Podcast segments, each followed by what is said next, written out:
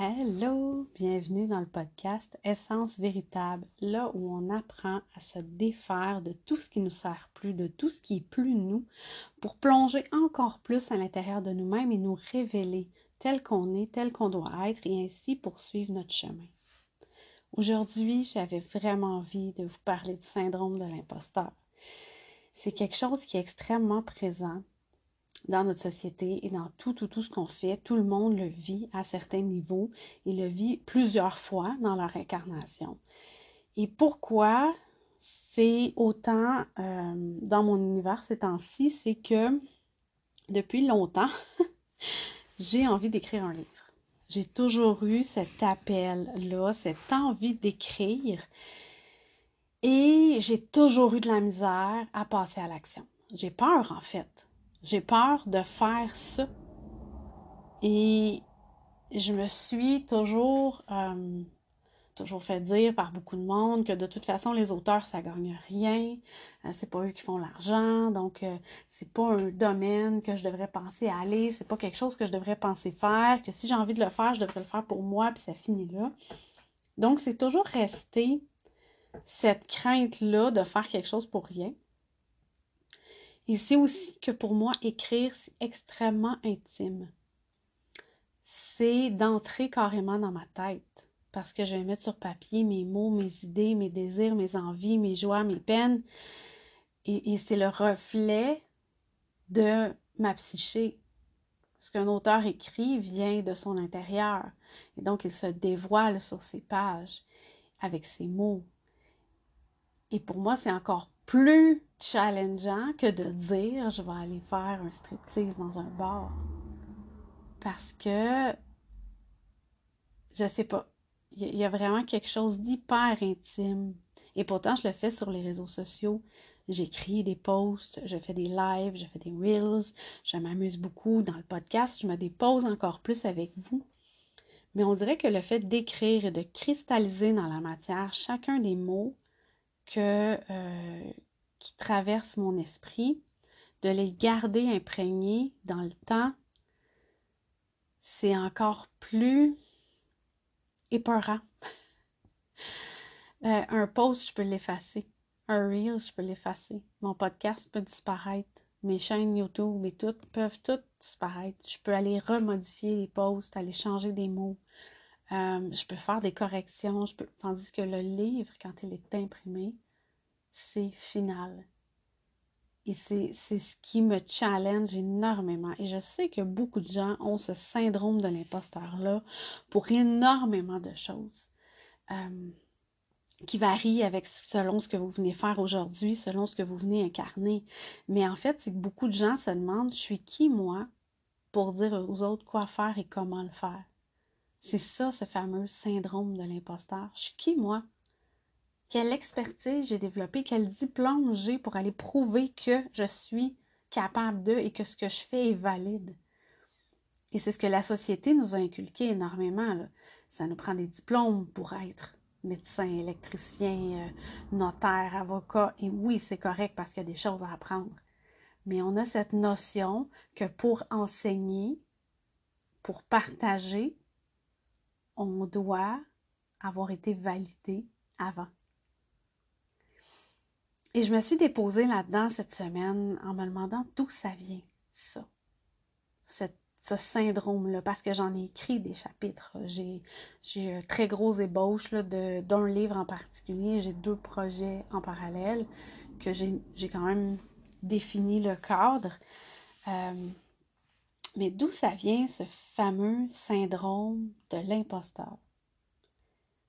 Donc, j'ai pris le temps de me déposer, de méditer, de m'asseoir avec ça, de laisser mes pensées aller parce qu'en fait, je sais que ma vie, c'est mon expérience. Puis il n'y a personne qui va la vivre à ma place. Puis si j'ai des regrets, je peux juste m'en prendre à moi. Puis je me suis aussi dit, s'il y en a d'autres qui le font, qui réussissent, qui grandissent là-dedans, pourquoi pas moi? Puis c'est pas parce que je vais écrire un livre que je suis obligée d'en écrire 50 si je le fais, c'est vraiment pour moi. Donc, j'ai. Comment je dirais ça? j'ai vraiment pris le temps. J'ai vraiment pris le temps de m'asseoir et de me demander euh, d'où vient ce besoin-là d'être comme tout le monde, d'avoir les mêmes choses, de m'identifier à d'autres gens qui ne sont pas moi. Et je pense que c'est un besoin d'être reconnu comme humain qu'on a tous, de faire partie de la gang, d'avoir un titre. Et que la peur d'être, euh, de ne pas être vu et reconnu nous pousse à agir vraiment comme tout le monde. Si on ne fait pas partie de la gang, ben souvent on est un rejet. On est qui? On est personne. Mais c'est là que je me suis commencé à me demander, mais moi, si je ne suis pas comme tout le monde, qui est-ce que je suis? Et la question qu'on se pose toutes, c'est si je suis pas comme tout le monde, est-ce que les autres vont m'aimer quand même? Si je pense pas pareil comme eux autres. Ou bien s'ils vont tout le temps m'astiner, ou bien s'ils vont tout le temps me rabaisser, ou bien s'ils vont carrément juste fermer la porte puis plus vouloir me voir. Notre identité propre est remise en question à cause de nos peurs. Et c'est sournois, ça. Ça commence vraiment jeune, là pensez-y, est-ce que vous aviez envie d'être le rejet à l'école parce que vous n'aviez pas le même linge, parce que votre boîte à linge n'était pas haute, parce que vous écoutiez pas les mêmes petits bonhommes que tout le monde? Il y a vraiment cette, question identitaire qui arrive doucement dans notre vie sans même qu'on s'en rende compte et qui efface ce qu'on est. Moi, je me rappelle, avant le primaire, là, on jouait à chevaucher des licornes dans la forêt, on avait beaucoup de plaisir, mais au primaire, ça. C'était pas aussi vrai, là. Il y a des choses qu'on abandonne à chaque étape de notre vie pour fitter dans un moule de société. Mais comment est-ce que je peux être entière et épanouie si je dois suivre les idéaux des autres? C'est une question tout à fait légitime. Mais c'est là que la peur entre en ligne de compte et elle est extrêmement forte. On a peur de faire rire de nous, on a peur d'être ignoré, on a peur d'être laissé de côté. Mais pourquoi il y a énormément de gens qui vivent ce syndrome-là, qui sont comme ça et qui freinent leur existence? On le sait, là. Moi, je sais, je suis pas la seule à avoir cette peur-là, ce syndrome de l'imposteur-là, qui m'arrive parfois de publier sur les réseaux ou de faire une offre, puis de me dire, mais my God, les gens voudront tellement pas parce que j'ai pas l'expertise ou parce que, tu sais, j'affiche pas mes diplômes. J'ai cette peur-là depuis le début, puis je sais que je suis pas la seule. Beaucoup d'entrepreneurs l'ont, beaucoup de personnes vivent ça dans leur vie. Mais d'où ça vient, ce frein-là à notre existence? Et quand je me suis permis de me déposer, ce qui est monté, c'est, c'est extrêmement profond. Ça vient de nos racines, de très très très loin dans le temps. Les femmes n'avaient pas d'identité. Pendant des siècles, pour être quelqu'un, on prenait le nom et le titre de notre mari. On devenait Madame la notaire. Ça, c'était respectable. On n'avait pas le droit de parole. On n'avait aucun choix. C'était notre père qui décidait pour nous et une fois marié, c'était notre mari. Et si notre mari décédait, ça pouvait être notre fils le plus vieux qui devenait celui qui répond pour la mère. On n'avait pas le droit d'aller chez le médecin si on n'avait pas l'accord de personne. Même pour aller acheter quelque chose au magasin général, il fallait que notre mari aille approuver qu'on puisse mettre des faire noter ce qu'on devait ou il fallait qu'il nous ait donné l'argent. Sinon, ben nous, on n'existait pas tant. Il y avait tellement de choses qu'il fallait demander aux autres que pensez-y, il n'y avait aucune identité propre à cette femme-là. Le seul choix qu'elles avaient, c'était de s'en aller chez les sœurs. Et là, il n'y aurait personne qui aurait décidé pour elle, en principe, mais en fait, on sait que non, parce qu'on rentrait dans une congrégation, on rentrait dans un groupe, il fallait se fondre dans la masse, il fallait obéir à des, règles, il fallait suivre ce que la mère supérieure, est ce que le prêtre, est ce que toute la hiérarchie de l'Église dictait. Fait qu'on n'était pas libre de penser et de faire comme on voulait. Et sinon, ben, on se mariait. Et là, on se retrouvait peut-être avec un homme compréhensif, puis peut-être avec un homme violent.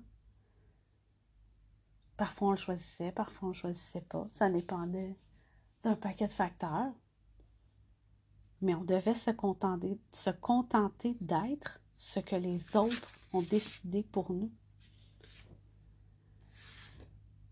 On nous a fait croire aussi, pour en arriver là, qu'appartenir à quelqu'un, c'était quelque chose de bon, que ce serait merveilleux, puis qu'avec ça, on serait enfin quelqu'un. Parce que sinon, tout seul, on n'était rien.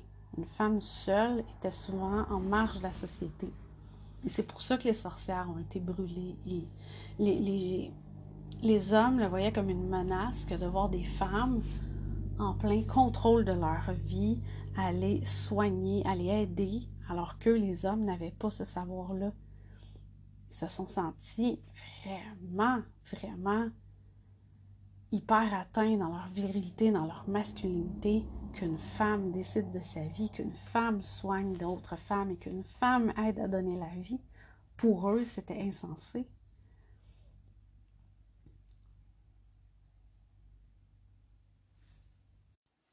On nous a fait croire qu'on n'était pas capable de penser, de prendre des bonnes décisions pour nous, pour notre famille, pour ceux qui nous entouraient.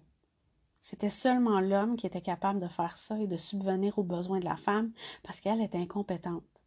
Mais avec un homme, on devenait quelqu'un. On devenait Madame Patrick Tremblay. Madame la notaire Doucette. On avait un titre, on avait une identité. Mais il ne faut pas se mettre la tête dans le sable. Il faut le dire pleinement que l'homme aussi a été dénaturé.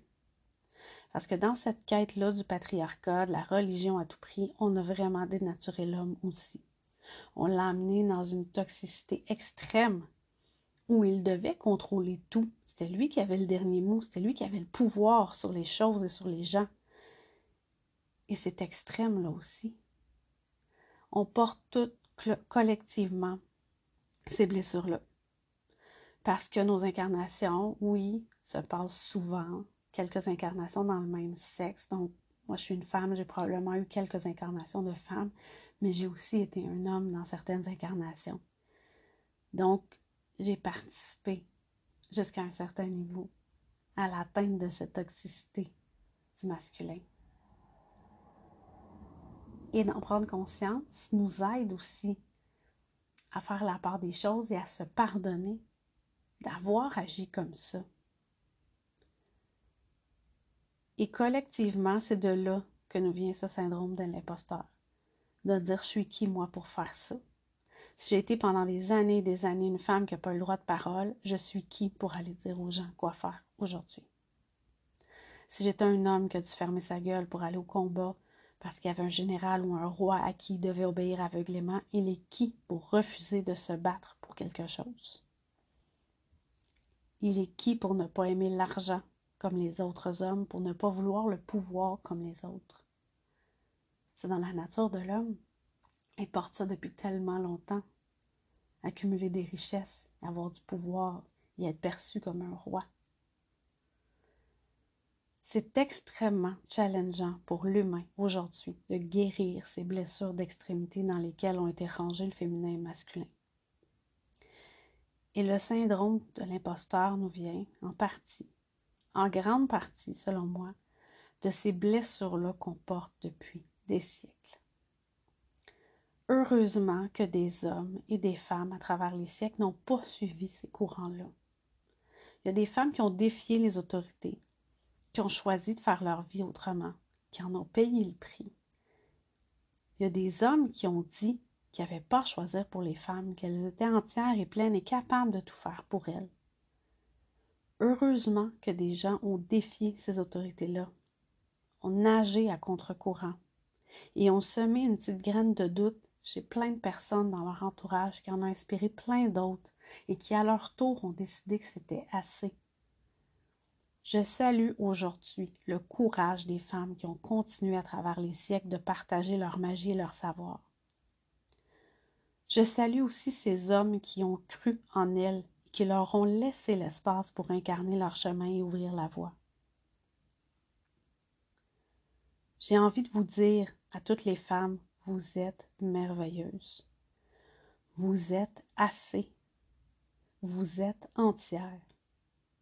Vous avez la chance d'être des créatrices extraordinaires. Arrêtez d'éteindre votre lumière. C'est l'heure de vous élever et de briller. Et c'est suite à cette réflexion-là des derniers jours que j'accepte de plonger dans l'incertitude et l'inconfort. Cet été, je me donne vraiment le défi d'écrire mon livre. Pour moi, c'est extrêmement intime. Je me sens extrêmement vulnérable, mais j'ai un appel à l'intérieur, une espèce de cri du cœur d'oser être ce que je suis et de me défaire des croyances de mon ego. Parce que c'est comme ça qu'on grandit et qu'on se révèle encore plus à soi-même d'abord. Si on est connecté au cœur, authentique et aligné, on ne peut pas se tromper. C'est challengeant, le doute va nous suivre, mais il faut accepter que c'est notre chemin qu'on est supporté et guidé à chaque instant. Il faut avoir confiance. C'est juste le début de quelque chose d'encore plus grand. Le syndrome d'imposteur, c'est une barrière mentale que tu dois apprendre à défoncer parce que tes cadeaux, tes trésors sont de l'autre côté. Qu'est-ce qui te bloque aujourd'hui? Qu'est-ce qui te fait peur?